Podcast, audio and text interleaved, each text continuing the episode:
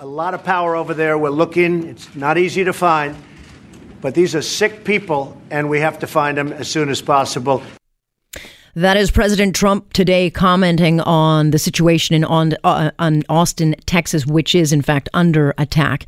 A bomb went off this morning uh, at a FedEx uh, sorting facility, and uh, it follows four other bombings that have gone off since March the second. And so far, two people have ki- been killed, a number of others injured. And while uh, this latest incident has not yet been connected, it appears it follows a pattern. And so far, we've seen three bombs involved are made of cardboard packaging left on porches. They weren't delivered by an official carrier. And then another bomb with a device trigger by a tripwire caught two men walking by. They tripped the wire, got injured in the blast.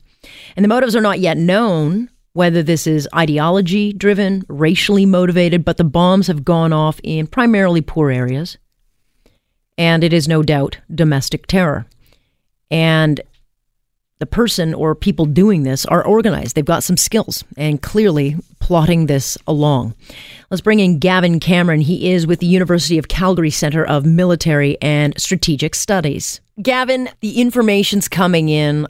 Nothing has been positively linked, but from first blush, what does this look like? What is going on in Austin, Texas? Well, it's very unclear. I mean, we have four separate bombings. We have a potential fifth last night that I suspect probably is a, is connected to the attacks in Austin. Um, it's not clear, however, what the motive is, what the reason or the logic behind the attacks might be, and therefore it's very hard to, to come to fairly c- concrete uh, conclusions about what's going on. But I think we can conclude that whomever or whoever is doing this uh, knows what they're doing because they clearly have a plan by dropping off these bombs at doorsteps. They're not going through the mail necessarily uh, until the FedEx bombing, which has not yet been linked, but they clearly know what they're doing in the sense of dropping these off and, and being organized. Yes, I think that's clear. Um, th- there's a variety of different, different techniques that they're using. So, as you say, the first few were dropped off on doorsteps. Uh, the fourth one was uh, was a sort of uh, tripwire in a street mm-hmm. that detonated the bomb, and then the fifth one last night, if it is connected, as you say, was mailed uh, or was sent via FedEx. Uh, so you actually have you have different types of delivery and you also have, as it turns out, different uh, levels of sophistication within the, the various devices. Um, so it's a very complex picture at the moment. And, and, let's talk about those devices. Obviously, limited information is available, but they are crude bombs. Um, you know, they've got switching devices, but you know, they're they're not just bombs at doorways. They've also also the fact that they can be triggered by, I guess, putting a string across the road. What does that tell you about whomever is doing this? Uh, well, it suggests that they have some expertise. They've been able to um, uh, come up with uh, at least a couple of different types of de- detonation. So, as you say, the, the sort of first few were different than the fourth one with the tripwire. Um, the, the, the, sophistication is actually um, a, a, little unclear because, again, if the fifth one last night in the FedEx facility it is connected and it was it was mailed in Austin and it was uh, it was addressed to a to a place in Austin, so it seemed it, at very least it's a coincidence if it isn't connected. Mm. Uh, that one, as far as one can tell, uh, was detonated because the device got bumped. Right. It, it, sort of moved from one conveyor belt to another. It got bumped, and that was sufficient to um, to detonate it. So, so you've got quite a lot going on there, even in terms of sophistication and the varying sophistication uh, in terms of the different devices. They've got 350 special agents now working this case. It's a huge number of um, of, of officers. Where would they be looking? I mean, I, I have to think that they would be uh, looking through any kind of footage or going to every hardware store in, in, in Texas. I mean, what would they be looking for at this point? Um, well, they're looking for a number of different things. I suspect they are looking for, uh, as you say, they're, they're looking presumably at the remnants of the various devices and they are looking for, um, for example, whether there is some uh, trademark of a of a bomb maker that they've seen before. That's that's mm. at least a possibility.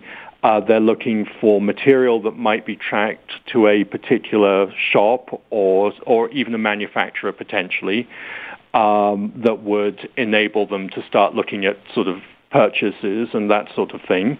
Um, so mean, obviously, if potentially you could identify the store where some part of um, a device has been purchased, you can start going through the footage at that store and looking at customers and that sort of thing. So they're likely to be doing that if, if they have any information of that variety. Um, they're presumably going to, well, they have appealed to the public uh, for anyone who was an eyewitness, who perhaps uh, was using their phone camera, or something like that.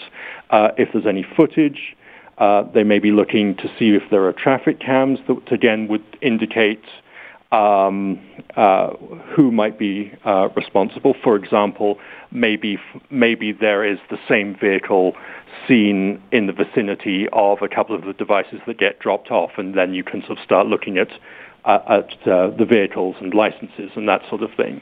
Um, but all of this is is hu- hugely time intensive. It's sure. very very demanding because you're looking at um, enormous quantities of material.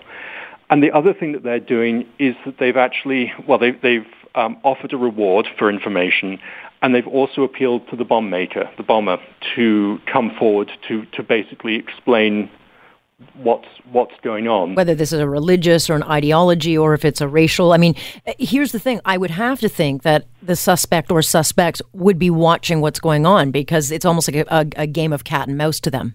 Yes, yes. And uh, you have to think that they are in some way tied to the city of Austin, even you know, either they're perhaps a resident or they are in some way connected to the city. Um, so yes, the sort of presumably saturation, media saturation around these incidents in that bit of Texas uh, is obviously going to be something that the, the bomber is is looking at. You would wonder why Austin. Austin is, uh, you know, music. It's, uh, you know, got a flair and a panache. It's, you know, and I guess a lot of people would be wondering why would this be the target uh, of what is now looking like domestic terror. Um, well, I think uh, this is purely speculative.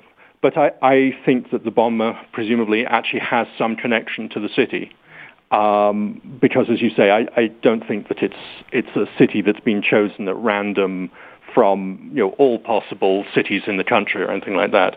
So I, I suspect that there is actually some fairly concrete connection between the city yeah. and and the bomber. And I would think, you know, we had the Washington sniper, uh, you know, they went on a rampage for, for three weeks back in 2002. You had uh, Ted Kaczynski, the Unabomber.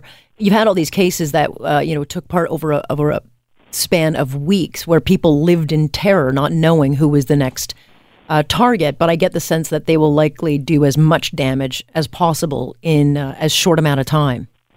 Well, Kaczynski uh, operated for years. Yeah. Um, but Kaczynski had, the, the Unabomber, had um, a very clear agenda. Um, uh, he, he, was opposed to various forms of technology. Um, and um, he was caught because, in part because um, his manifesto was published and one of the people that he knew uh, recognized some of the writing within the manifesto as being connected to to Ted Kaczynski. Um, so, I mean, I think part of what the FBI are trying to do here is to get that sort of information, just just some idea about the agenda behind these attacks, yeah. because that will actually start, hopefully, narrowing down the pool of potential people who, if, who might be responsible. Yeah, well, what a fascinating time. And uh, I thank you so much for all the um, intel. We'll continue watching it. Thank you. You're welcome. Thank you. Fascinating. Dr. Gavin Cameron over at the University of Calgary on Global News Radio.